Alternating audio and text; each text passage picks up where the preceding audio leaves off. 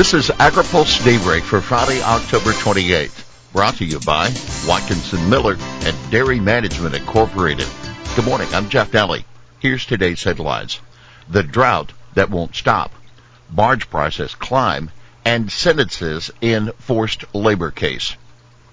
Expanding drought heightens wheat concerns. Drought continues to spread across the country this fall, and it's starting to raise concerns about winter wheat crops. According to this week's drought monitor, 63% of the continental U.S. is rated in moderate to exceptional, that D1 to D4 drought. That's the largest amount under drought since September 2012 when 65.5% was rated in D1 to 4. If you add the areas that are rated abnormally dry, the total area that's dry or in drought tops 84%, the largest amount since the drought monitor started in 1999. The wheat concern. Well, all three major wheat regions, the Pacific Northwest, the Central and the Southern Plains, and Mid-South and Lower Midwest are experiencing varying degrees of dryness said USDA meteorologist Brad Rippey. We're seeing some difficulty with getting this 2023 winter wheat crop emerged and established before dormancy during the winter months, he said. At the end of last week, 49% of the winter wheat crop emerged, which is behind the five-year average, 56%. Now keep in mind, we're heading into the third straight winter with La Nina conditions, and that's expected to keep the drought going across the southwest southern plains, and into the southeast. The last time we had three straight La Ninas was between 1998 and 2001. Before that, it was the 1970s. Mississippi River barge prices climb after rainfall. There has been some rain across the middle of the country in recent days, and as a result, barge rates in St. Louis increased 22% this week as rainfall gave the drought-starved Mississippi an extra foot and a half of water. Grain transportation began to pick back up. USDA says the St. Louis barge rate jumped from $72.58 per ton last week to $88.46 per ton this week. Most barge companies, however, are still struggling to meet current shipping commitments, the agency reports. I take note, demand for barges in November and December and early next year has shot far above last year's levels, that due to current shipping constraints. At $51.61 per ton, the St. Louis rate for November is 384% higher than it was last year. The January rate at $33 a ton is 265% higher.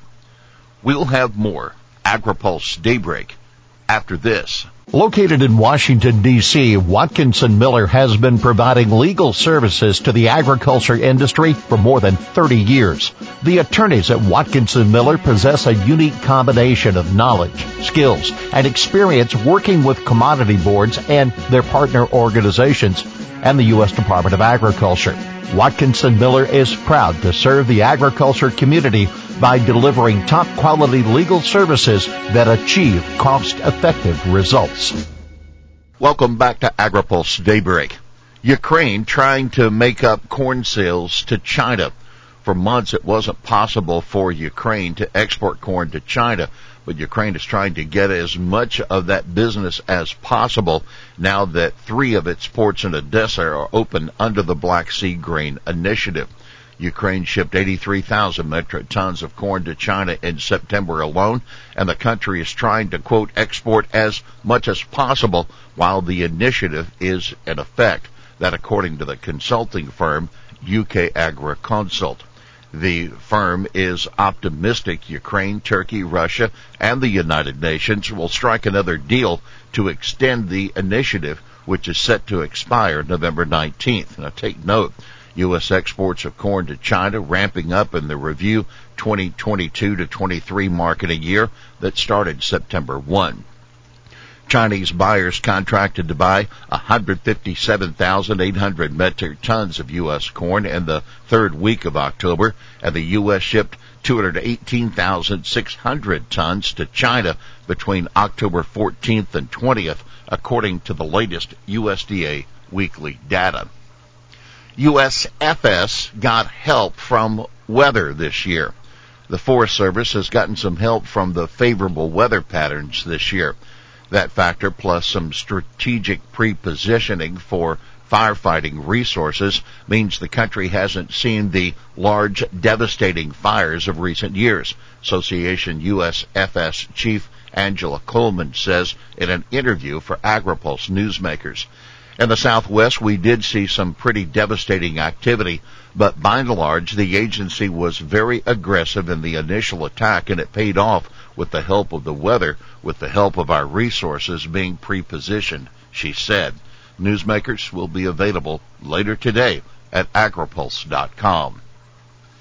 Vets to FDA. Speed drug approvals. The American Veterinary Medical Association is calling on the FDA to speed the review and approval process for animal drugs. The agency held a public meeting this week on recommendations for reauthorization of the Animal Generic Drug User Fee Act. And Mark Lutschaunig, Director of Government Relations at AVMA, said FDA's Center for Veterinary Medicine should look into the review process used by other regulatory agencies to shorten the time it takes to approve products for U.S. markets. Authorization for the user fees expires in 2023. FDA must submit a plan to Congress by January 15th. Poultry company ordered to pay OSHA fines. A Pennsylvania poultry processor must pay $162,000 after being found in civil contempt for not paying the fines which were imposed by the Occupational Safety and Health Administration after a 2016 inspection found numerous safety hazards. The ruling by the D.C. Circuit Court of Appeals against Birdsboro Kosher Farms Corporation gives the company 20 days to pay the fines or come up with a payment plan and show it has corrected the violations. The company ignored a court order issued in 2020 and a subsequent inspection found similar violations, OSHA says. Here's today's He Said It using coercive, deceptive, and fraudulent practices to exploit individuals' immigration status to engage in a pattern of forced labor for financial gain is appalling. That U.S. Attorney Roger Handberg for the Middle District of Florida.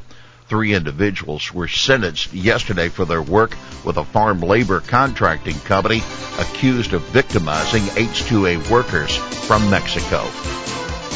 Well, that's Daybreak for this Friday, October 28th. Brought to you by Watkinson Miller and Dairy Management Incorporated. For the latest news out of Washington, D.C., visit agripulse.com. For AgriPulse Daybreak, I'm Jeff Nalley.